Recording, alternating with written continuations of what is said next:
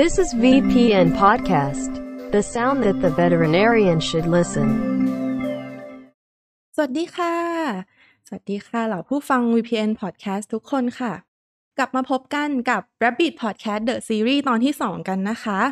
จาก EP ที่แล้วเราก็ได้รู้ถึงวิธีการตรวจสุขภาพ และเทคนิคการทำหัตถการเบื้องต้นในกระต่ายกันไปแล้ว EP นี้เราจะขอพาคุณหมอทุกคนมาทบทวนเรื่องสำคัญที่เรียกได้ว่าเป็นไฮไลท์ในการตรวจรักษากระต่ายเลย ก็คือเรื่องของระบบทางเดินอาหารนั่นเองค่ะวันนี้นะคะ เดี๋ยวเราจะมาฟังกันตั้งแต่เรื่องของอาหารที่เหมาะสมกับกระต่ายในแต่ละช่วงอายุ rule of fiber ในกระต่ายคืออะไร แล้วก็สำคัญยังไง อวัยวะย่อยอาหารสำคัญเด่นๆ ในกระต่ายที่เราควรต้องรู้จักมีอะไรบ้าง เพื่อที่เวลาที่เราจะต้องรับมือกับเคสในทางคลินิก เราจะได้สามารถอธิบายระบบและก็กลไกเหล่านี้ให้กับเจ้าของน้องกระต่ายฟัง ได้อย่างชัดเจนและก็ครบถ้วนนะคะ โดย VPN Podcast วันนี้ เราอยู่กับผู้ช่วยศาสตราจารย์สัตวแพทย์หญิง ดรทัศออนดวงอุไร หรืออาจารย์ตั๊กของเรานั่นเอง สวัสดีค่ะอาจารย์ สวัสดีค่ะอืมคุณหมอออนสวัสดีค่ะ ผู้ฟังรายการทุกท่านนะคะ ค่ะ ซึ่งหัวข้อที่อาจารย์ตั๊กจะมาเล่าให้เราฟังในวันนี้ก็คือเรื่องของระบบทางเดินอาหารเบื้องต้นในกระต่าย มีอะไรต้องรู้บ้างนะคะ ในส่วนของระบบทางเดินอาหารของกระต่ายใช่ไหมถ้าเราจะเพิ่มความน่าสนใจก็คือ เพราะมันต่างกับเราเนาะต่างกับมนุษย์ แล้วก็สุนัขและแมวค่ะถูกไหมคะ เราจะชินกับสุนัขและแมวกระต่ายเนี่ยอืมไม่ใช่เลยเนาะใช่โรคในกระต่ายก็เหมือนกันค่ะอาจารย์คิดว่าในทางคลินิกเนี่ย ในกระต่ายนะ80%ที่เขาพากระต่ายมาหาเราคือโรคเกี่ยวกับทางเดินอาหารทั้งหมดเลย ตั้งแต่ปากยันก้นของเขาเลยถูกไหมคะ ค่ะ ทีนี้มันก็มีรายละเอียดปลีกย่อยของแต่ละอวัยวะอยู่ ถ้าจะบอกว่าต่างกันยังไงก็ตั้งแต่ช่องปากเลย ตั้งแต่เรายิงฟันของกระต่ายออกดู ฟันคู่หน้าก็ไม่เหมือนมนุษย์ สุนัขและแมวละ สูตรฟันก็ไม่เหมือนกันถูกไหมคะพอเปิดมาดูในช่องปากใช่ไหมพอ กระต่ายเขาได้รับอาหารเข้าไปเขาก็เคี้ยว เคี้ยวแล้วก็กลืนลงไปอวัยวะที่จะรับอาหารต่อก็คือหลอดอาหารถูกไหมคะ แล้วก็ลงไปที่กระเพาะเขามีกระเพาะเหมือนกับสุนัขและแมว ในคนหรือสุนัขและแมวเวลารับอาหารมันก็ส่วนหนึ่งใช่ไหมแต่ในกระต่ายเนี่ยเขาสามารถรองรับอาหารได้ถึง 10%ของน้ำหนักตัวเขาเลยอืมใช่ไหมคะ อย่างเช่นแบบหนัก 100 กรัมก็จะรับได้ 10 กรัมอย่างนี้เป็นต้นก็ค่อนข้างที่จะใหญ่ ถ้าเรากินอาหารเข้าไปเนี่ย เวลาเรารับอาหารเข้ามา เราจะมีช่วงที่ย่อยอาหารในกระเพาะ เสร็จอาหารก็ส่งต่อไปที่ลำไส้ถูกไหมคะ แต่ว่าในกระต่ายเนี่ยเขาค่อยๆ รับอาหารไปเรื่อยๆ ที่เขาเริ่มกินอาหารเข้าไป กระเพาะเขาเนี่ยไม่เคยว่างงั้นเวลาเอ็กซเรย์ต่อครั้ง หรือว่าเวลาที่เราตรวจในกระเพาะเขาก็จะมีอาหารอยู่ตลอดงั้นไม่มีคำว่าท้องว่างในกระต่าย ถ้าเราตรวจแล้วเออเราเจอลมเจอแก๊สเวลาเอ็กซเรย์นั้นคือผิดปกติแล้วเนาะในส่วนของกระเพาะเนี่ยมีความพิเศษอะค่ะ กระต่ายเนี่ยเขาไม่มีการอาเจียนอ้วกออกมา เพราะว่าตัวกล้ามเนื้อหูรูดของตัว pylorus กับ cardiac sphincter เนี่ยมันแน่น แต่ว่าในบางกรณีเนี่ยเราเจอว่าอ้วกออกมาหรืออาเจียนออกมา นั่นคือแบบวิกฤตแล้วอืมคือจนกล้ามเนื้อมันหย่อน ค่ะ พอมันหย่อนแล้วเกิดเหตุนั้นนี่คือแบบโอ้โหขั้นสุดแล้วกระต่ายตัวนี้แย่มาก ๆ แล้วอืม งั้นเขาก็เลยบอกว่า เออ โอเค ไม่มีรีเฟกการอ้วกอาเจียน ถ้าเทียบกับสุนัขและแมวนะคะ เพราะฉะนั้นถ้าเกิดว่ามีปัญหาในส่วนอย่างเช่น ไตวาย ค่าเลือดขึ้นยูริมิกไซด์สุนัขและแมวอะอาเจียนให้เห็น อืมแต่กระต่ายผู้ป่วยของเราเมื่อค่าไตขึ้น เราเลยไม่เห็นลักษณะอย่างนั้นอืมนะคะ อีกอันหนึงก็คือกรดในกระเพาะอาหารของกระต่ายเนี่ย pH มัน ต่ำมาก ยิ่งต่ำก็คือกรดยิ่งเป็นมากกรดใช่ไหมคะอืมอยู่ที่หนึ่งถึงสองเนี่ยอ๋อเป็นกรดมากอ่าทำไมทำไมต้องต่ำขนาดนั้น ก็เพราะว่าค่าเชื้อดีมากอ่าถูกไหมคะบางทีกินพืชสดๆเข้ามาค่ะเชื้อโรคอาจจะมีแล้วโดนกรดตรงนี้ทำลายไปซะก่อนก่อนเข้าลำไส้ก็เป็น defense mechanism แต่ว่าตอนเขาตัวจิ๋วอะค่ะ ก่อนหย่านมอะอืค่ะอฮึ pH เขาสูงกว่านี้ก็คือเป็นด่างนะคะ อยู่ที่ห้าถึงหก อืม เพราะว่าเขาก็ต้องรับจุลินทรีย์ของแม่เข้ามาด้วย ตอนที่เขากำลังช่วงนม หย่านม เงี้ยค่ะ จุลินทรีย์จึงสำคัญ เดี๋ยวอาจารย์พูดต่อไปเนาะ อืม ค่ะ เลี้ยงกระต่ายทุกครั้งก็ต้องมีนึกถึงจุลินทรีย์ ในการหมักย่อยอาหาร หมายถึงว่าเวลาสัตว์ที่กินพืชก็ต้องมีจุลินทรีย์จุลินทรีย์ในการทำ fermentation เพื่อให้ได้สารอาหารออกมา ทีนี้เราก็มาดูกันต่อในส่วนของกระเพาะ พอต่อจากกระเพาะเข้าสู่ลำไส้เล็ก ลำไส้เล็กก็มีดูโอดีนัมเจจูนัมกระเพาะดูโอดีนัมเจจูนัมทำงานเหมือนกับสัตว์อื่นนั่นแหละค่ะ แต่ว่าระยะเวลาของการที่อาหารเคลื่อนผ่านมันก็จะแตกต่างกันไป ค่ะถ้าที่สำคัญก็คือเวลา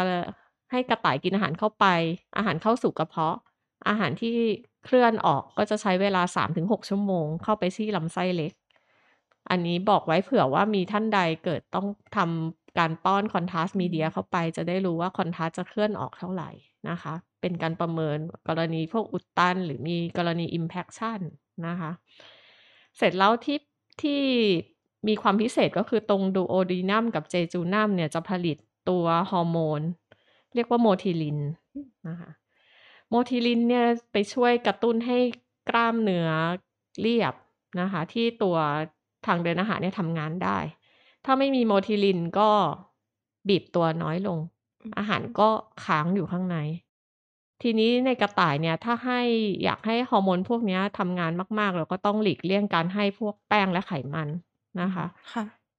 ก็เดี๋ยวค่อยเล่าต่อไปเรื่ออุ๊ยยๆ มีเรื่องราวให้ติดตามตลอดเลย เสร็จแล้วพอต่อดูโอดีนัมเจจูนัมเข้าสู่ไอเลียม อ่า ไอเลียมป็นไงต่อคะตรงไอเลียมนี่ก็มีความพิเศษอีก ไออือฮึเลียมของกระต่ายเนี่ย ตอนปลายมันจะเป็นถุงกลมๆนะคะ เรียก saculas rotundus อืมนะคะ ตรงนี้มีความพิเศษก็คือมันมีตัว lymphoid tissue อยู่ ซึ่ง lymphoid tissue ก็คือเป็นเหมือนเอ่อทหารเอาไว้ clear สิ่งแปลกปลอมที่เข้ามาอีกอืมนอกเหนือจาก pH เป็นกรดสูงมากในกระเพาะ ถ้ามีเชื้อโรคลงมาตรงนี้มี lymphoid มาจัดการศัตรูเรียบร้อยอีกเห็นไหมเขามีด่านหลายอันช่วย protect ตัวเองอยู่อืมในส่วนนี้เนี่ยมันก็จะมีมีสิ่งที่กั้นระหว่างไอเลียมกับแซคูลัสโลทันดัสก็คือไอริโอซิก l ลเวลอือฮึเวาเนี้ยสำคัญมากเพราะว่าใช้ควบคุมการเคลื่อนที่ของอาหารที่กินเข้าไปนะคะ จาก ileum มาที่ sacculus rotundus ถ้าเกิดว่ามีการหมุนเวียนของอาหาร ในกระต่ายเนี่ยมันจะไม่เหมือนสัตว์อื่น ๆ อย่างเช่น สุนัขและแมว สุนัขและแมวก็คือ เวลากินอาหารเข้าไปอาหารก็เคลื่อนผ่านเป็นทางทิศทางตรงยาวลงไปจนถึง rectum anus ถูกไหมคะ แต่ในกระต่ายอาจจะมีการตี particle อาหารกลับมาย่อยไปมาอืมก็เลยต้องมีเว้านี้กันปิดเปิดนะคะ ถ่ายอาหารออกจาก ileum ไปสู่ลำไส้ใหญ่ ส่วนต้น เพื่อหมักย่อย หรือถ้าเกิดเขามีรีฝักกลับของอาหารกลับเข้าไปในซีกัมเว้านี้จะปิดกันไม่ให้อาหารตีกลับขึ้นตอนบนเงี้ยค่ะ มันมีกลไกในการควบคุมเว้าด้วยกระบวนการของกลุ่มของฮอร์โมนอิเล็กโทรไลต์หรือการกระตุ้นด้วยตัวอนุภาคของอาหารนะคะ เพราะฉะนั้นทางเดินอาหารของกระต่ายจึงจึงมีความพิเศษ โดยเฉพาะในส่วนของลำไส้ใหญ่นี่เองอืมนะคะค่ะ พออาหารเนี่ย เมื่อไอริโอซิก l ลเวเปิด เราก็นึกภาพว่าเวลากระต่ายกินใยพืชเข้ามาอนุภาคของอาหารมันจะมีความขนาดแตกต่างกัน ถูกไหมคะ มันก็จะเคลื่อนเข้าสู่ Sacculus rotundus แล้วก็เคลื่อนเข้าสู่ลำไส้ใหญ่ลำไส้ใหญ่ส่วนต้นเนี่ย ก็คือ proximal colon เนี่ย มันก็จะทำการคัดแยกอนุภาคของอาหาร ถ้าอนุภาคอาหารที่มันเป็นเยื่อใยที่ไม่จำเป็นต้องไปย่อยไปเฟอร์เมนต์แล้วนะคะ ก็ถูกดึงไปสู่ส่วนของ distal colon แล้วก็ปั้นก้อนออกไปที่เล็กตัมแล้วก็แอนัสต่อไป มันก็จะเป็นอุจจาระที่ถูกย่อยโดยสมบูรณ์ หรือที่เราเรียกว่า hard feces หรืออุจจาระเม็ดแข็ง แต่ถ้าเกิดเป็น particle เล็ก ๆ หรือต้องการที่จะย่อย กลับซ้ำๆ ตรง proximal colon ก็จะตีอาหาร particle เนี้ยกลับไปที่ตัวซีกัมนะคะซีกัมของกระต่ายเนี่ยเป็นอวัยวะที่มีขนาดใหญ่มากอืมอยู่ในช่องท้อง เรียงตัวไปทางด้านขวาของช่องท้อง ถ้าเกิดว่ามีการหมักย่อยผิดปกติ การย่อยอาหารผิดปกติ เราก็จะเจอแก๊สหรือเจอวิการอยู่ในซีกัมอืมค่ะหรือว่าเกิดลม หรือว่าท้องอืดอย่างที่เราเข้าใจนะคะ ถ้าเราใช้ศัพท์คำว่าท้องอืดเนี่ย ในสุนัขและแมวมันหมายถึงว่ามีภาวะที่แบบมีแก๊สอยู่มาก ๆ หรือว่าถ้าในคนก็โรคกระเพาะท้องอืดมีแก๊ส แต่ในกระต่ายมันไม่ใช่แบบนั้นนะคะ มันก็จะเป็นเกี่ยวกับการสูญเสียสมดุลของจุลินทรีย์ หรือการหยุดเคลื่อนที่ของตัวกล้ามเนื้อของของทางเดินอาหารนะคะ เพราะฉะนั้นจะประเมินเรื่องโรคหรืออะไรก็ดู วงจรการทำงานของลำไส้ใหญ่ทั้งหมดเนี่ยเป็นหลักนะคะ เวลาที่เราทำการตรวจรักษา ซึ่งปกติแล้วเมื่อคัดแยกพาร์ติเคิลของอาหารที่กระต่ายกินเข้าไป อนุภาคขนาดเล็กๆ ที่ต้องการเฟอร์เมนต์ต้องการย่อยเนี่ย มันจะตีกลับไปที่ cecum นะคะแล้วอนุภาคใหญ่จะถูกส่งไปที่ตัว fusus coli นะคะซึ่งตัวนี้จะเป็นตัวแบ่งระหว่าง proximal colon กับ distal colon นะคะอืมพอผ่านสู่ fusus coli แล้วเนี่ย มันก็จะอาหารจะเคลื่อนไปที่ตัว distal colon นะคะ แล้วก็ปั้นก้อนแบบที่บอกนะคะ colon เนี่ยมันมีความพิเศษตรงที่ fusus coli เนี่ยแหละค่ะ มันมีตัว ganglion cell ganglion cell มันคือเกี่ยวกับการกระตุ้นสื่อประสาทใช่ไหมคะ ganglion มันจะทำหน้าที่ควบคุมการบีบของลำไส้ให้เป็นจังหวะนะคะ การปั้นก้อนของอุจจาระที่ออกมาเป็นอุจจาระเม็ดแข็งที่เรียกว่า hard feces มันก็จะปั้นก้อนไม่เหมือน soft feces soft feces ก็คือ cecotrope หรือที่เรารู้ว่ามันคืออุจจาระพวงองุ่นที่กระต่ายมักจะกินกลับเข้าไปเพื่อย่อยใหม่นะคะ ซึ่งเวลา colon บีบตัวเนี่ย คุณหมอออนสงสัยไหมคะว่ามันตี particle กลับยังไง หรือว่ามันตี particle อืมลงมายังไง สงสัยค่ะ แล้วทีนี้มันมีความพิเศษอีกค่ะ ถ้าเราอยากจะให้เขาบีบอุจจาระมูลแข็งออกมา colon ก็จะสั่งการแบบ peristalsis นะคะอืมคือไส้บีบแบบ peristalsis เป็นคลื่นลงไป เพื่อให้ปั้นอุจจาระออกมาเป็นก้อนกลม ถ้าเทียบกับสุนัขและแมวเนี่ยอุจจาระออกมาเป็นท่อนอ่าท่อนใช่ใช่ไหมคะ ในกระต่ายส่วนใหญ่ก็เราต้องการเป็นเม็ดกลมเหมือนลูกประคำอืมหมุนออกมาเหมือนลูกบอลปลื้ดออกมาก็คือperistalsis เนี่ยตัวช่วยนะคะอืมโดยการบังคับของ fusus coli นั่นเอง อ๋อ fusus ค่ะ coli ที่อยู่ระหว่าง proximal กับ distal ค่ะใช่แล้วค่ะโอเค proximal กับ distal colon นะคะ แต่ถ้าเกิดว่า colon บีบตัวแบบ anti p e r i t a n c i d anti p e r i t a n c i d คือต้านจาก p e r i t a n c i d เนี่ย มันก็จะเคลื่อนได้แค่ fluid กับ particle เล็กๆ ผ่าน colon นะคะ ดัน per anti ใช่ไหมคะ ก็คือการดันอาหารกลับย้อนจาก colon เข้าไปหมักใน cecum อืมนะคะ ตัวกลไกของ ganglion cell ที่ fusus coli จะเป็นตัวกำหนดหน้าที่ตาม particle ที่เขาไปกระตุ้นสื่อประสาทอืมนะคะ ทีนี้มูลเนี่ย มันก็ต่างกันแล้วเมื่อกี้ที่อาจารย์บอก มูลแข็ง คือสิ่งที่เราเรียกว่าอุจจาระกลมๆเนี่ยแหละ เราจะเจอตอนกลางวันที่กระต่ายเขาเมื่อกินอาหารมีการย่อยอาหารออกมานะคะ ก็จะผลิตทั้งวัน บางคนก็บอกว่ามูลในกระต่ายที่โตแล้วอุจจาระที่เป็นกลางวันเนี่ยควรจะสร้างมากกว่าร้อยเม็ดอืมเพราะบางครั้งอธิบายบอกเจ้าของแบบนี้เจ้าของนั่งนับเม็ดมาให้อาจารย์โอ้ก็มีนะคะ เพื่อให้ถึงร้อยเม็ดโอ้แล้วไม่สบายใจถ้ามันไม่ถึงแต่ว่าค่ะ เราอาจจะวัดอย่างนั้นไม่ได้คืออัตราการผลิตต่อตัวก็ขึ้นกับหน้าที่กลไกของลำไส้ของเขา รวมทั้งขนาดด้วย แต่ปกติถ้ากินไฟเบอร์ได้ดีเนี่ย ขนาดของอุจจาระที่เป็นมูลแข็งเนี่ย ควรจะใหญ่สัก 0.5 ถึง 1 เซนอืมนะคะเซนติเมตร แต่ว่าถ้าเกิดเราเลี้ยงพันธุ์เล็กล่ะ หรือเป็นลูกกระต่ายอุจจาระขนาด 1 เซนมันอาจจะฟอร์มไม่ได้ในรูปแบบนั้นนะคะ ส่วนใหญ่แล้วพูดถึงมูลแข็งเนี่ย ลำไส้ส่วนต้นที่อาจารย์เล่าอะ ก็จะบีบออกมาเป็นเพานะคะ ส่วนใหญ่มูลแข็งจะมีองค์ประกอบของพวกเพกตินกับ hemicellulose อันนี้เดี๋ยวไปพูดในส่วนของไฟเบอร์อีกทีเนาะแล้วก็บางส่วนของเยื่อใยชนิดที่มันย่อยไม่ได้แล้วถูกขับออกมา ย่อยหมดแล้วนี่ เราไม่จำเป็นต้องกลับไปย่อยใหม่ ก็ถูกขับออกมาเรียบร้อยอืมเออที่เป็นอุจจาระที่เป็นมูลแข็งกระต่ายเลยไม่กินกลับนะคะ แต่อุจจาระที่เป็นมูลอ่อนเนี่ย มันน่าสนใจก็คือตัวมูลอ่อนที่หรือเรียกว่า cecotrope นะคะหรือเรียกว่าอุจจาระพวงองุ่น จะเป็นอุจจาระที่ยังย่อยไม่สมบูรณ์ ถูกสร้างจากกระเพาะหมักในส่วนของ cecum นะคะ อุจจาระนี้เมื่อมันย่อยไม่สมบูรณ์ถูกขับออกมาเนี่ย มันจะมีผิว mucin coat อุจจาระไว้ เมื่อผ่านถูกกระตุ้นแล้วผ่านออกมา ในส่วนของ rectumแล้วผ่านมาที่แอนัสกระต่ายจะรู้สึกได้ว่าอุจจาระที่ดีมันกำลังจะออกมาอ๋อน้เขาองรู้ก็สึจะกได้ก้มลงไปกินอืมที่ตรงแอนัสทันทีเป็นอุจจาระสดใหม่ อุ่นอืมๆกินกลับเข้าไปเม็ดโค้ดเนี่ย มันก็จะเคลือบไว้เพื่อไม่ให้จุลินทรีย์ข้างในมันโดนทำลายนะคะ เมื่อโดนกรดในกระเพาะที่ pH 1-2นะคะ มิวซินก็จะไปถูกค่อยๆ ย่อยอีกทีในส่วนของลำไส้ต่อไปนะคะ เพื่อให้จุลินทรีย์มันกลับเข้าไปทำงานอยู่ในซีกัมอีกรอบหนึ่งอืมระหว่างทางก็ลำไส้ก็ดูดซึมวิตามินส่วนใหญ่ก็จะเป็นวิตามิน B12 กลับคืนไปนะคะ แล้วก็กลุ่มไขมันแล้วก็คาร์โบคาร์โบไฮเดรตบางส่วนที่ย่อยไปแล้วนะคะงั้นในทุกวันเนี่ย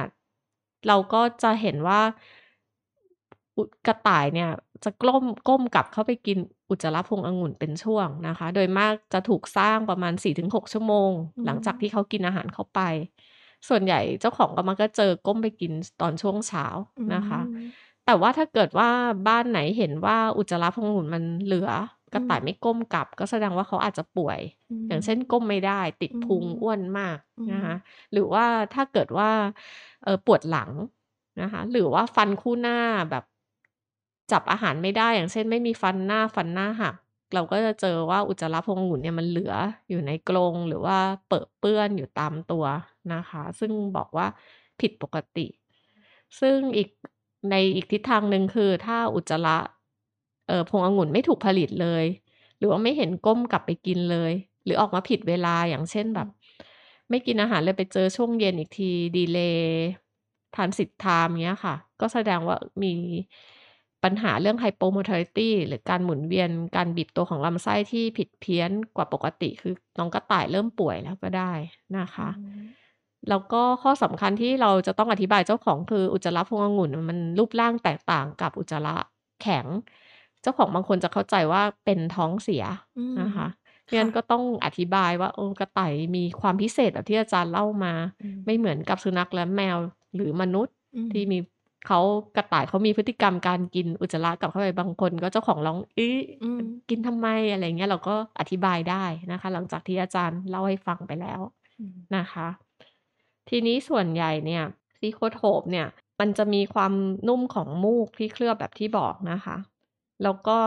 มีเจลาตินแบบที่บอก เมื่อ cecum เนี่ย สร้าง cecotrope มูลอ่อนออกมานะคะ บีบตัว peristalsis ออกมาไปที่ลำไส้ส่วนต้น ตอนที่บีบเนี่ย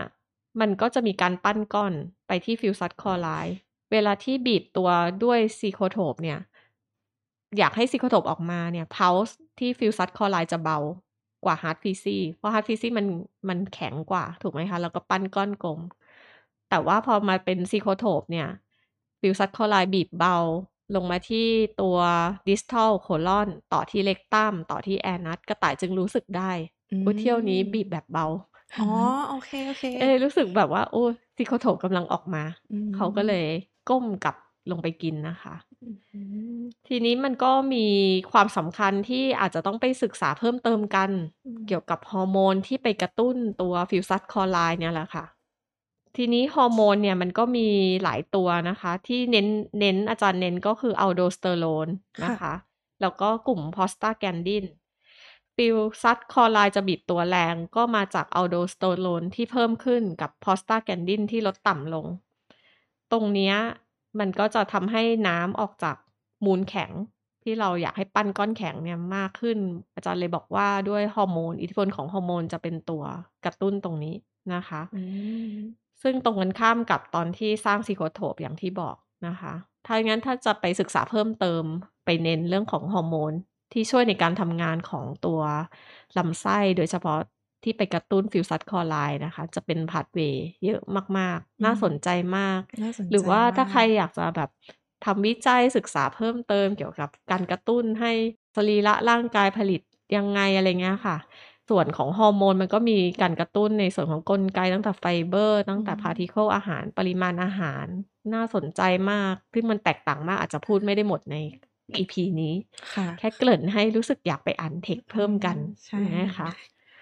ที่ก็ต้องไปดูบทบาทของฮอร์โมนอิเล็กโทรไลต์โพแทสเซียมเงี้ยค่ะ เป็นสิ่งสำคัญในแง่ของการดูดซึมอาหารอืมโดยเฉพาะในกระต่าย ซึ่งไม่เหมือนกับสัตว์อื่น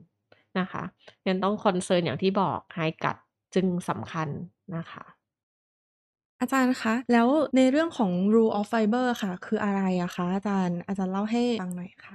role of fiber เนี่ยมันก็คือการ particle แบบที่อาจารย์บอกนะคะ ก็คือตัวใยพืชนะคะใยพืชที่กระต่ายกินเข้าไปนะคะ มันก็จะมีหลายรูปแบบใช่ไหมคะ ปกติกระต่ายเนี่ยเป็นสัตว์กินพืช แต่ต้องการไฟเบอร์ที่สูงมากๆนะคะ ก็คือ long fiber กับ short fiber นะคะ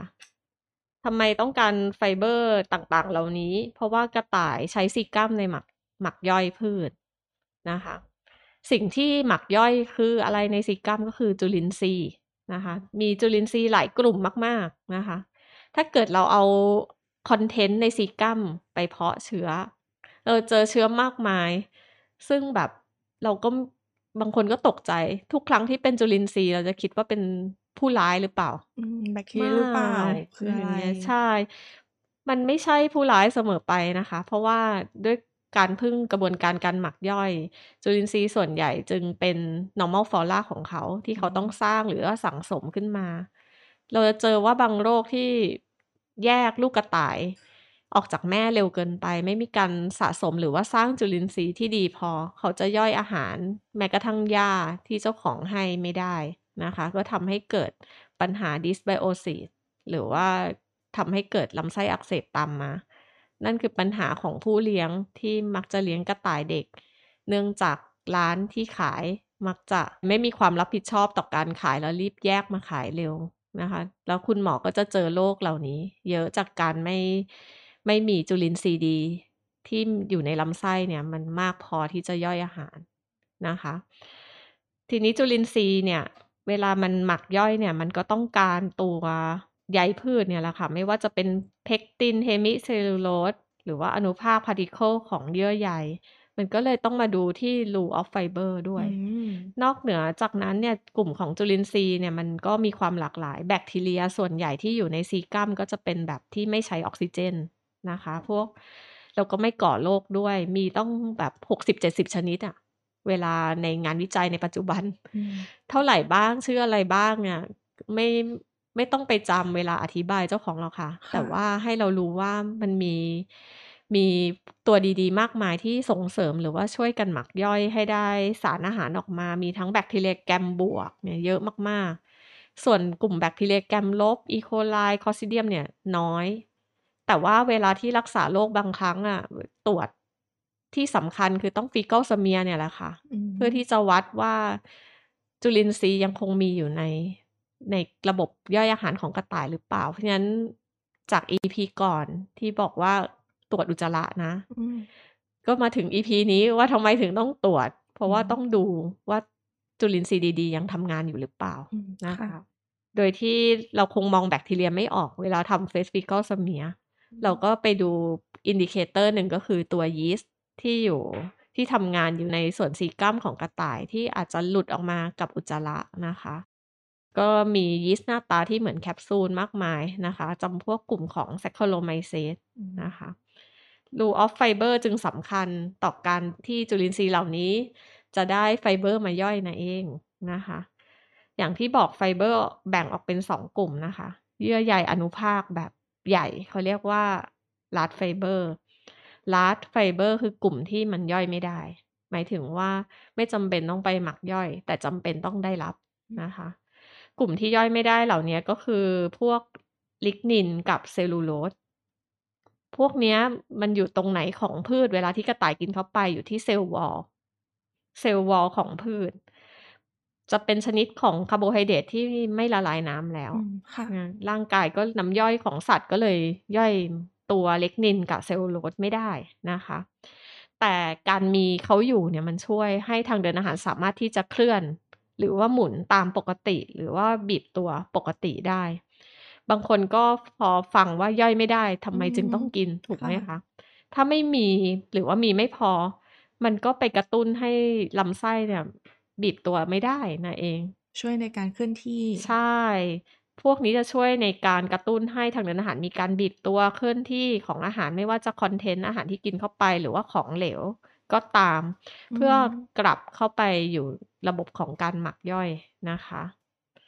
ดังนั้นถ้ากินกลุ่มพวกเอ่อ long fiber ต่ำเนี่ยก็ทำให้ทางเดินอาหารเคลื่อนตัวช้า แล้วก็เกิด hypomortality อืมหรือที่เรียกว่า GI SASI นะคะ โดยเฉพาะเราจะเจอว่าเกิดแก๊สอยู่ในโคลอน อยู่ในซีกัมเวลาเราเอ็กซเรย์นะคะ แล้วก็ตัว long fiber เนี้ยก็มีข้อดี กินเข้าไปแล้วกระต่ายจะรู้สึกแบบ เออไม่อยากจะไปกินพรมขนตัวเองหรือกระค่ะดาษนะคะอืก็มมีเขาอยู่ในองค์ประกอบของอาหารเสมอตามสัดส่วนก็จะดีกับสุขภาพของเขานะคะ แล้วลิกนินกับเซลลูโลสเราจะไปเจอพืชแบบไหนอะอืมก็คือกลุ่มพวกหญ้าแก่อาหญ้าแก่ก็คือพืชอายุมากอืมพืชที่อายุมากเนี่ยเปลือกมันจะหนา นะคะ ก็เลยมีลิกนินกับเซลลูโลสแข็งนะคะ ดังนั้นถ้าเกิดว่าให้อาหารกระต่ายนะคะ ก็ต้องมีทั้งหญ้าที่เป็นอ่อนและแก่ผสมอืกันมไปปนเพื่อกัให้มันนมีโภชนะที่มันเหมาะสมนะคะ แล้วก็ความที่เป็นพืชแก่ๆเนี่ย เวลากระต่ายเคี้ยวเนี่ยมันก็ช่วยเหลาฟันด้วยหรือว่ารับฟันให้ฟันสึกด้วย เพราะว่ากระต่ายเนี่ยมีรากฟันปลายเปิดฟันงอกยาวตลอดชีวิต ถ้าเกิดว่าการสึกของฟันเอ่อเคี้ยวน้อยเกินไปเนี่ย ฟันจะยาวผิดรูปได้อืนะมคะ เพราะฉะนั้นอาหารจึงมีส่วนสำคัญต่อสุขภาพในช่องปากกระต่ายด้วยนะคะ แล้วก็กรณีที่อันที่2ก็คือ ถ้าเกิดพวกเนี้ยต่ำอะค่ะ มันก็จะขาดการสร้างกรดไขมันเวลาที่เขาต้องการที่จะเลี้ยงจุลินทรีย์ในกระเพาะหมักด้วย พวกนี้มันย่อยไปแล้วมันก็จะมีพวก volatile fatty acid ปนๆมาอยู่ด้วยนะคะ ซึ่งเวลาที่ย่อยอาหารเนี่ย ปกติในกระต่ายเนี่ยจะสร้าง volatile fatty acid จะช่วยทำให้เคลียร์จุลินทรีย์ตัวร้าย ๆ ในซีกัมด้วยนะคะ แล้วก็เยื่อใยอันที่2ก็คืออนุภาคขนาดเล็ก เรียกว่า short fiber short fiber ก็คือมันสั้นๆ พวกนี้กระต่ายจะชอบส่งเข้าไปหมักที่ซีกัมแบบที่อาจารย์พูดไปตอนต้นนะคะ short fiber คืออะไรบ้างก็คือเป็นเพกตินกับ hemicellulosa นะคะ long fiber เมื่อกี้คือลิกลิกนินินนกับ cellulose เซลลูโลส short fiber ก็เป็นเพกตินกับ hemicellulosa พวกเนี้ยอยู่ในเซลล์และเซลล์ของพืช มันก็จะมีกลุ่มพวก amino acid แป้งน้ำตาล โปรตีนอยู่ด้วยนะคะ ในส่วนของท่อนเพกติน ส่วน hemicellulosa เป็นผนังเซลล์เหมือนลิกนินกับเซลลูโลสแต่เป็นชนิดที่ย่อยได้ง่ายกว่านะคะ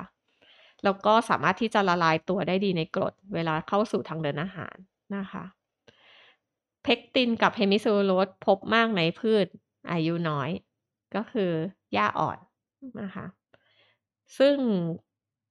จุลินทรีย์ในซีกัมเนี่ยชอบมาก ชอบหมักย่อยหมักแล้วก็ย่อยพวก short fiber เนี่ยมากเลยมัน ก็สามารถที่จะเอากลับไปเป็นพลังงานได้นะคะ อย่างที่บอกลำไส้ส่วนต้นของกระต่ายก็จะมานั่งคัดแยกอันไหน long fiber อันไหน short fiber ถ้า short fiber ก็ตีกลับเข้าไปในซีกัมถ้า long fiber ส่วนใหญ่ก็ขับออกมา ปั่นไปรวมให้กลายเป็น hard feces อืออกมากับ ผสมกับส่วนที่ย่อยแล้วอืนะคะมก็ปั้นก้อนออกมาเป็นลูกกลมๆนะคะ ขนาดของอนุภาคของใยอาหาร มันก็ขึ้นกับกระบวนการย่อยไฟเบอร์เหล่านี้แหละค่ะอืมถ้าเจ้าของคอมเพลนว่าอุจจาระเม็ดเล็กลง ทีนี้ก็ต้องกลับมาดูว่าเขาเปลี่ยนอาหารหรือเปล่าอืมสูตรหญ้ามันเหมาะสมหรือเปล่า กินหญ้าอ่อนเยอะเกินไปอุจจาระก็เม็ดเล็กลงนะคะ เพราะว่าขาด long fiber เป็นต้นอย่างเงี้ยค่ะ อีกอันหนึ่งก็คือในส่วนของเพกตินเนี่ยเราขาดไม่ได้นะคะ เพราะว่าเพกตินมันสามารถที่จะดึงน้ำกลับเข้าหาตัวเองนะคะ ถ้าเราให้เพกตินเยอะเกินไปมันก็ไม่ดีอีกอืมพอดึงน้ำกลับมากเนี่ยมันก็กลายเป็นวุ้นในทางเดินอาหารอือย่างที่มบอกกินหญ้าอ่อนเขียวๆแตกกอใหม่หอืญ้ามสหญ้าสดใหม่ มันก็ทำให้เกิดแป้งวุ้น ที่มาจากการดูดน้ำเข้าเนี่ยเยอะเกินไปของเพกตินทำให้มีการอุดตันของของลำไส้ได้ก็เกิด impaction ได้นะคะ อาหารกระต่ายจึงมีสัดส่วนของ long fiber และ short fiber ที่เหมาะสมจึงจะทำงานได้ดีนะคะ ทีนี้เวลาอีกอันหนึ่งอะค่ะ ถ้าถ้าตอนที่ร่างกายเป็นกรดอย่างเช่นโรคบางโรค อย่างเช่นจุลินทรีย์ตัวร้ายๆเนี่ยผู้ร้ายทำลายลำไส้อยู่อย่างเงี้ยค่ะ อย่างเช่นการหมักย่อยผิดปกติไป เราเจอว่ามันเกิด acidosis เกิดขึ้นในร่างกายมากนะคะ ถ้าเกิดว่าโภชนะเสียหายมีการสร้างแอซิดมากนะคะ กระต่ายก็จะผลิตอุจจาระที่มันเป็นมูกออกมามาก มูกเนี่ยมันมีไบคาร์บอเนต เพราะว่าต้องการที่จะมา buffer ตัวกรดที่มันขับออกมา นะคะ ก็เลยจะเจอว่า complain ของเจ้าของก็คือ กระต่ายไม่ถ่ายออกเป็นก้อนแข็ง ก้อนกลม แต่ว่าออกมาเป็นมูกอืมมูกเหล่านี้ก็มาจากสภาพร่างกายที่เป็นกรดนะคะ ซึ่ง1ก็คืออย่างเช่นจุลินทรีย์เสียสมดุลอย่างที่บอกนะคะ มีผู้ร้ายเยอะเกิน Clostridium เยอะเกินอะไรงี้เป็นต้น E. coli มากเกิน หรือ2ก็คือให้กลุ่มพวกแป้งและเพกตินมากเกินไปนะคะ ก็ย้อนกลับมาดูเรื่องสัดส่วนโภชนะให้ดีนะคะ แต่อีกอันหนึ่งคนกลัวมากงั้นก็กินแต่หญ้าแก่สิอืมถ้ากินแต่หญ้าแก่ก็เสียสมดุลกรดด่างอีกอยู่ดีนะคะ เสียจุลินทรีย์อีกเพราะว่าหญ้าแก่มันไม่จำเป็นต้องไปย่อยเยอะเนาะอืมันมมีแต่แบบพวกเซลลูโลสเยอะเกินไปแล้วก็จะทำให้เกิด dysbiosis ขึ้นมาอีก จุลินทรีย์ขาดการย่อย ขาดไฟเบอร์ที่ย่อยได้นะคะ ก็จุลินทรีย์ก็ตายลงเกิดแก๊สอีกเหมือนกันนะคะ อีกอันหนึ่งก็คือคำที่น่าสนใจคือ crude fiber อืมก็คือเยื่อใยหยาบ เยื่อใยหยาบเนี่ยเวลาที่เราจะสร้างสูตรอาหารกระต่าย เราก็ต้องไปคำนึงถึงเยื่อใยหยาบนี้ด้วยนะคะ อยากให้อาหาเอ่อทางเดินอาหารเอ่ออุจจาระเคลื่อนที่เร็วขึ้น ก็ต้องมี crude fiber ที่เหมาะสมด้วยนะคะ ก็โดยมากก็ ถ้าเสริม crude fiber ได้ตรงตามที่ต้องการอย่างเช่นเกิน 20%ขึ้นไปเนี่ยเขาเมื่อกินอาหารเข้าไปกระต่ายก็จะมีการขับย่อยอาหารเอ่ออุจจาระออกมาใน 3-4 ชั่วโมงนะคะ แต่ถ้า crude fiber ต่ำอย่างเช่นเลือกอาหารที่มีเปอร์เซ็นต์ fiber crude ต่ำมากเนี่ย อย่างเช่นไม่ถึง 20% 15%อุ จจาระก็อาจจะ delay ออกไปกลายเป็น6-8ชั่วโมงอืมทำให้การหมักย่อยไม่สมบูรณ์นะคะ ตอนที่แนะนำเจ้าของสัตว์ให้เลือกซื้ออาหารให้ดูเปอร์เซ็นต์ crude fiber ด้วยอืมนะคะ เรื่องอาหารสำคัญมากเลยนะคะ ถ้าอย่างนั้นสุดท้ายเลยค่ะ อาจารย์เรารู้จัก รั้วไฟเบอร์แล้วเรารู้จักระบบทางเดินอาหารของกระต่ายภาพรวมแล้ว ทีนี้ในเรื่องของการให้อาหารกระต่ายในแต่ละช่วงอายุอะค่ะอาจารย์ มันต้องให้อะไรยังไงบ้างคะอาจารย์เล่าให้ฟังหน่อยค่ะ คือกระต่ายเนี่ย ถึงแม้ว่าจะเป็นสัตว์ที่ herbivore ใช่ไหมกินค่ะพืชเป็นอาหาร แต่พืชที่เขาต้องการก็คือต้องการเยื่อใยแบบที่อาจารย์บอกก็คือไฟเบอร์ทุกอนุภาคที่อาจารย์เล่ามาอืม งั้นบางคนจะเข้าใจว่า herbivore คือกินผลไม้ก็ได้นี่นะอืมมันก็ไม่ใช่นะ หรือกินธัญพืชก็ได้นี่นะอืมมันก็ผิดหลักงั้นเวลาคุยกับเจ้าของสัตว์ให้บอกทุกครั้งว่า เลี้ยงกระต่ายก็คือเลี้ยงด้วยหญ้าอืมหญ้าจึงเป็นอาหารหลักนะคะ ควรจะให้เนี่ยต่อวันเนี่ยเจ็ดสิบถึงแปดสิบเปอร์เซ็นเลยอะเต็มที่เลยไม่จำกัดเลย ให้ทั้งวันอย่างนี้เลยใช่ไหมคะกองไว้เลยอะค่ะ ส่วนอาหารเม็ดเนี่ยส่วนใหญ่มีระดับเยื่อใยไม่มากนัก เท่ากับหญ้านะคะ ก็ให้น้อยลง ซึ่งเดี๋ยวอาจารย์จะเล่าถึงสัดส่วนอีกทีอืมต่อช่วงอายุเนี่ยมันก็จะมีการให้อาหารแตกต่างกัน อย่างเช่น เมื่อลูกกระต่ายคลอดออกมาเนี่ย ตอนที่ยังไม่สร้างจุลินทรีย์หรือยังไม่ได้รับจุลินทรีย์เข้ามาเนี่ยค่ะ ก็ก็ต้องกินนมแม่เนาะอืมลูกกระต่ายเนี่ยหย่านมเนี่ยอยู่ที่ประมาณ6สัปดาห์นะคะ จึงจะหย่านมหรือว่าประมาณอายุที่เดือนครึ่งนะคะ ความต้องการน้ำเนี่ยต่อวันเนี่ยก็อยู่ที่ไม่ว่าจะกระต่ายช่วงอายุเท่าไหร่นะก็100ถึง150 ml ต่อกิโลต่อวันนะคะ แล้วก็อาหารต่อวันเนี่ยต้องการประมาณ50กรัมต่อกิโลอืมนะคะ50กรัมต่อกิโลก็ก็ระดับหนึ่ง ส่วนใหญ่ก็จะเลี้ยงกระต่ายอยู่ที่แบบ2กิโลอืเนาะมแต่ว่าทีนี้หลังหย่านม ตอนหย่านมตอนก่อนหย่านมคือกินนมแม่ถูกไหมคะค่ะพอช่วงหย่านมก็คือช่วงที่เริ่มต้องการที่มีจุลินทรีย์มา fermentation หมักย่อยนะคะ แล้วก็ร่างกายเนี่ยพยายามที่จะยืดขยายขนาดหรือว่ามีการสร้างกล้ามเนื้อหรือกระดูกใช่ไหมคะดังนั้นช่วงหย่านมเนี่ยเขาก็ต้องการไฟเบอร์ที่สูง แล้วก็อาหารที่มีโปรตีนที่สูง แล้วก็แคลเซียมที่สูง ในช่วงกระต่ายที่กำลังโต จึงเขามักจะเสริมหญ้าตระกูลอัลฟาฟาให้นะคะ เพราะว่ามีโปรโปรตีนประมาณ 16%นะคะ แล้วก็มีแคลเซียมสูงมากอืมเลี้ยงด้วยอัลฟาฟาไปจนถึงอายุประมาณ 6-7 เดือน ซึ่ง 6-7 เดือนเป็นอายุที่กระต่ายเนี่ยโตเต็มที่แล้วอืมพอโตเต็มที่แล้วเนี่ย ถ้าเราไปให้โปรตีนที่สูงมาก แคลเซียมที่สูงมาก สิ่งที่ส่งผลก็คือไตทำงานหนักขึ้น ปกติแล้วกระต่ายจะพยายามขับ แคลเซียมออกทางปัสสาวะเพราะฉะนั้นน้ำปัสสาวะของกระต่ายจะมีแคลเซียมที่สูงเมื่อกว่าเมื่อเทียบกับสัตว์อื่น ๆ ถ้าตอนช่วงถึงพูเบอร์ตี้แล้วหรือว่าอยู่ในอดัลแล้ว เจ้าของเขายังจะเลี้ยงด้วยกลุ่มของอัลฟาฟามันจะทำให้มีตัวแคลเซียมส่วนเกินอยู่เยอะ ก็มีโอกาสที่จะเป็นนิ่วได้นะคะอืมอย่างเช่น นิ่วกลวยไต นิ่วในกระเพาะปัสสาวะ นิ่วในท่อไตนะคะ เพราะฉะนั้นแล้วเวลาเราสอนเจ้าของจึงบอกว่าหลังจากอายุ 6-7 เดือนควรจะเปลี่ยนอัลฟาฟาเป็นหญ้าชนิดอื่นแทนนะคะ ทีนี้หญ้าเนี่ยในความต้องการต่อวันเนี่ย ถ้าสะดวกในการหาสดได้ก็ดีนะคะหญ้าสดก็มีทั้ง crude fiber ตั้ง 20-40%มีไฟเบอร์ทั้ง short chain long chain อยู่นะคะ แต่ในปัจจุบันเนี่ย ความสะดวกในการไปหาหญ้าสดอืมตัดหญ้ามาให้กินก็ลำบากเพราะฉะนั้นในปัจจุบันทางการค้าเลยมีหญ้าแห้งออกมานะคะ ซึ่งหญ้าแห้งเนี่ยก็มีไฟเบอร์ที่สูง มีโปรตีนอยู่ที่ก็แล้วแต่ชนิดหญ้ามีหลากหลายมากนะคะ ก็มีโปรตีนอยู่ที่6ถึง16%และอย่างเช่นพวกกลุ่มทิโมธีนะคะ และแต่ว่าหญ้าที่คุณภาพดีที่เอามาทำหญ้าแห้งควรจะเป็นหญ้าที่ตัดในช่วงที่หญ้าออกดอกนะคะ คุณภาพจะดีสุด แต่ข้อเสียของการให้หญ้าแห้งคือวิตามินมันก็จะหายไปเรื่อยๆ อย่างเช่นวิตามิน A เป็นต้นนะคะ ก็จะลดลงไปยิ่งเก็บนานก็ยิ่งวิตามินต่ำลง แล้วก็ถ้าเทียบกับหญ้าสดแล้วหญ้าแห้งเนี่ยมันไม่มีน้ำงั้นถ้าเกิดว่ากระต่ายตัวไหนกินแต่หญ้าแล้วไม่กินน้ำเนี่ยการหมักย่อย ในลำไส้หรือทางเดินอาหารมันก็จะแย่ได้นะคะ ที่ความต้องการน้ำต่อวันเนี่ย100 ml ต่อกิโลต่อวัน ถ้าเกิดว่ากินแต่หญ้าแห้งก็ต้องพยายามหาทางให้กระต่ายกินน้ำเยอะขึ้นด้วยอืมนะคะ ในส่วนของฟางมีคนเคยถามว่า แล้วฟางล่ะ ถูกดีกินได้เปล่าอืเนี่ยมฟางเนี่ยไม่มีสารอาหารเลย แต่สามารถทำปูรองให้นอนให้เล่นได้นะคะ เพราะว่าอย่างเช่นในกรงอย่างเงี้ยค่ะ พื้นมันอาจจะแข็งเป็นซี่กรง ถ้าเราปูฟางเนี่ย ก็จะนุ่มเท้าขึ้น ก็ลดปัญหาเรื่องโรค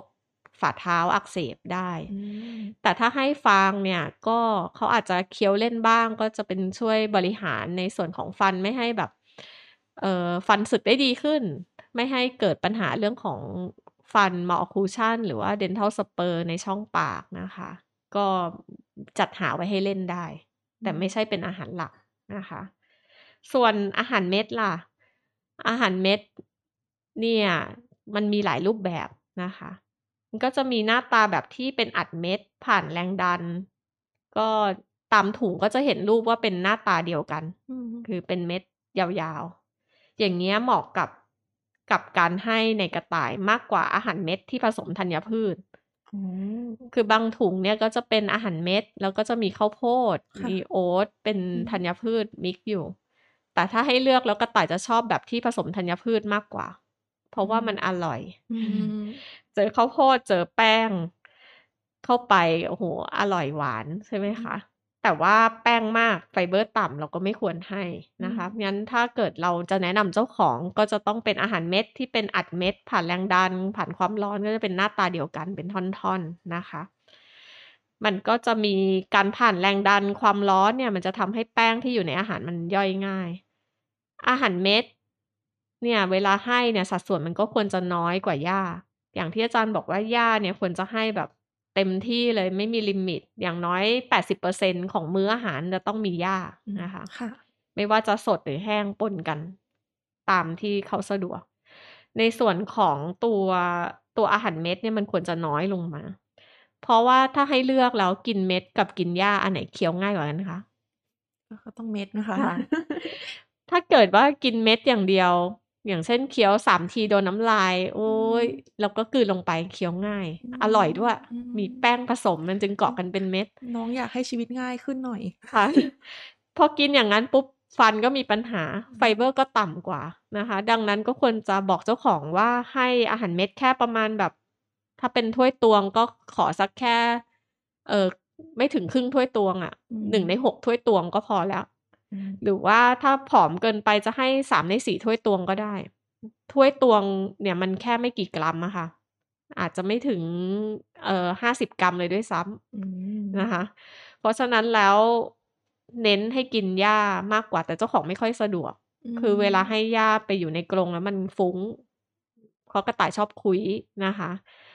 ก็เลยสะดวกในการเทเม็ดและเห็นกินง่าย ก็ยิ่งแบบ เคี้ยวยิ่งให้มากขึ้น ส่วนใหญ่อาจจะให้เป็นพูนชาม ก็จะพบว่าบ้านที่เลี้ยงเป็นเม็ดอย่างเดียวก็จะอ้วนมาก หรือมีปัญหาอุจจาระที่ไม่เป็นรูปร่างสม่ำเสมอก็ได้นะคะเพราะฉะนั้นถ้าจะดูปัญหาสุขภาพในทางเดินอาหารของกระต่ายก็ต้องดูอุจจาระที่ออกมาเป็นหลักเนี่ยแหละค่ะ ขนาดสีรูปร่าง ปริมาณต่อวันนะคะ อาหาร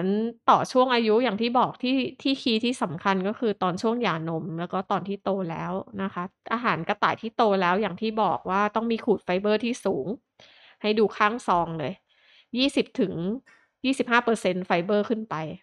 แต่ถ้ายิ่งมีไฟเบอร์ที่สูงเนี่ย ก็จะพบว่ากระต่ายจะไม่อยากกิน เพราะว่ามันไม่อร่อยไม่หวานเหมือนถุงที่มี เปอร์เซ็นต์ไฟเบอร์ต่ำนั่นเองนะคะ ก็จะเจอว่าไปซื้อแบรนด์ที่มีไฟเบอร์สูงกระต่ายไม่กินเลย อย่างนี้เป็นต้น crude protein ก็ประมาณแค่สักสิบห้าเปอร์เซ็นหรือว่าน้อยกว่า แล้วก็ fat อยู่ที่ประมาณสองเปอร์เซ็นก็พอนะคะหญ้าสดหญ้าแห้งให้กินตลอดเวลานะคะจำกัดปริมาณอาหารเม็ดซะอย่างที่บอก แล้วก็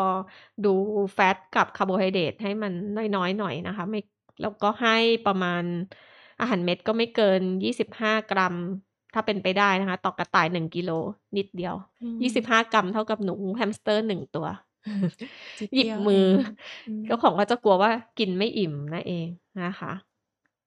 อืมก็ที่สำคัญก็คือการเลี้ยงดู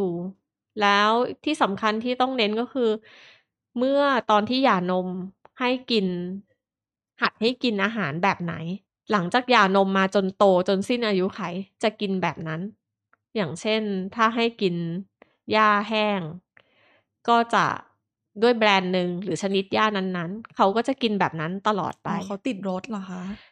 ก็คือหนึ่งก็คือการเปลี่ยนอาหารเนี่ย มันก็ลำบาก นะคะอ่าเพราะว่าเราก็ต้องคำนึงว่าจุลินทรีย์เขาชินกับการย่อยโภชนะลักษณะนี้อ๋อเปลี่ยนชนิดหญ้าถ้าจะเปลี่ยนใหม่เนื่องจากหาไม่ได้อะค่ะต้องปนหญ้าเดิมก่อนอย่าเปลี่ยนร้อยเปอร์เซ็นเพราะว่าจุลินทรีย์หรือระบบการย่อยอาหารในลำไส้ใหญ่มันจะปรับตัวไม่ได้ และทำให้ป่วยหรือว่าเกิดโรคได้นะคะ ถ้าเกิดว่าช่วงต้นผู้เลี้ยงให้กินแต่ผัก ตลอดชีวิตของกระต่ายก็จะกินแต่ผักพอเอาหญ้าไปยิ่งไม่อยากนะคะ เพราะว่าผักมันหอมหรือว่าอร่อยกว่า ถ้าให้เทียบแล้วผักหรือผลไม้ที่จะเสริมเนี่ยมันเป็นเหมือนของทรีตนะคะ ก็คือเหมือนสแน็คอืมเท่านั้นก็น้อยกว่าห้าเปอร์เซ็นของมื้ออาหารต่อวันด้วยซ้ำนะคะ แต่ว่าเจ้าของเขามีความสุขมากที่ก็เห็นกระต่ายกินในสิ่งที่มันดูอร่อยอืม นะคะ แต่ผักก็ต้องระวังนะคะ เพราะว่าไฟเบอร์มันไม่ได้สูงเหมือนหญ้านะคะ แต่หลาย ๆ บ้านก็จะมีความเชื่อว่า กินผักก็ได้นี่ใบเขียวเหมือนกันอ๋อถูกไหมคะค่ะแต่ว่าผักบางชนิดก็จะมีออกซาเลตสูง ผักที่มันมียอดอืมก็มีโอกาสที่จะทำให้เกิดนิ่วได้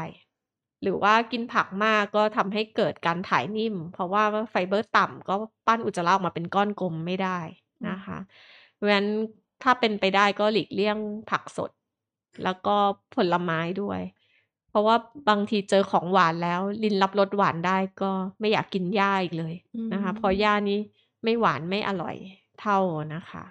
วันนี้สนุกมากเลยค่ะอาจารย์เรื่องของระบบทางเดินอาหารในกระต่ายนะคะ เราก็ได้รู้จักทุกอย่างที่เราควรจะรู้แล้วค่ะ เบื้องต้นเกี่ยวกับระบบทางเดินอาหาร รวมถึงสิ่งที่สำคัญที่สุดเลย คือเรื่องของการเลี้ยงกระต่ายก็เหมือนกับการเลี้ยงจุลินทรีย์เนาะอาจารย์ ใช่เลยค่ะ ค่ะ ก็สำหรับ EP หน้านะคะ เดี๋ยวเราจะมาติดตามกันต่อค่ะว่า โอเค หลังจากที่เรารู้จักระบบทางเดินอาหารในกระต่ายกันไปแล้ว ทีนี้ถ้าสมมติว่ากระต่ายมีปัญหามีโรค ที่เกี่ยวกับระบบทางเดินอาหาร เราจะมีวิธีการตรวจยังไงบ้าง เราจะรู้ได้ยังไงวินิจฉัยยังไง แล้วก็มีวิธีการรักษา อะไรยังไงต่อเดี๋ยวเรามาติดตามกันตอนต่อไปนะคะทุกคน สุดท้ายนี้ก็ต้องขอขอบคุณคุณหมอทุกท่านสำหรับการติดตามรับฟังสำหรับใครที่ฟังผ่าน Facebook Live ก็อย่าลืมกดปุ่ม See First ในเพจให้ด้วยนะคะ หรือถ้าชมผ่าน YouTube ก็ฝากกด Subscribe และกดปุ่มกระดิ่งเพื่อแจ้งเตือนด้วยค่ะ นอกจากนี้ยังสามารถรับฟังพวกเราได้ทาง Spotify และ Apple Podcast เพียงแค่ค้นหาคำว่า VPN Podcast แล้วก็กดติดตามกันได้เลยค่ะ ถ้าใครมีความเห็นยังไงเกี่ยวกับประเด็นนี้ หรือมีคำถามสามารถคอมเมนต์มาด้านล่างได้เลยนะคะ แล้วก็วันนี้พวกเราขอลาไปก่อนค่ะ สวัสดีค่ะ สวัสดีค่ะ This is VPN Podcast, the sound that the veterinarian should listen.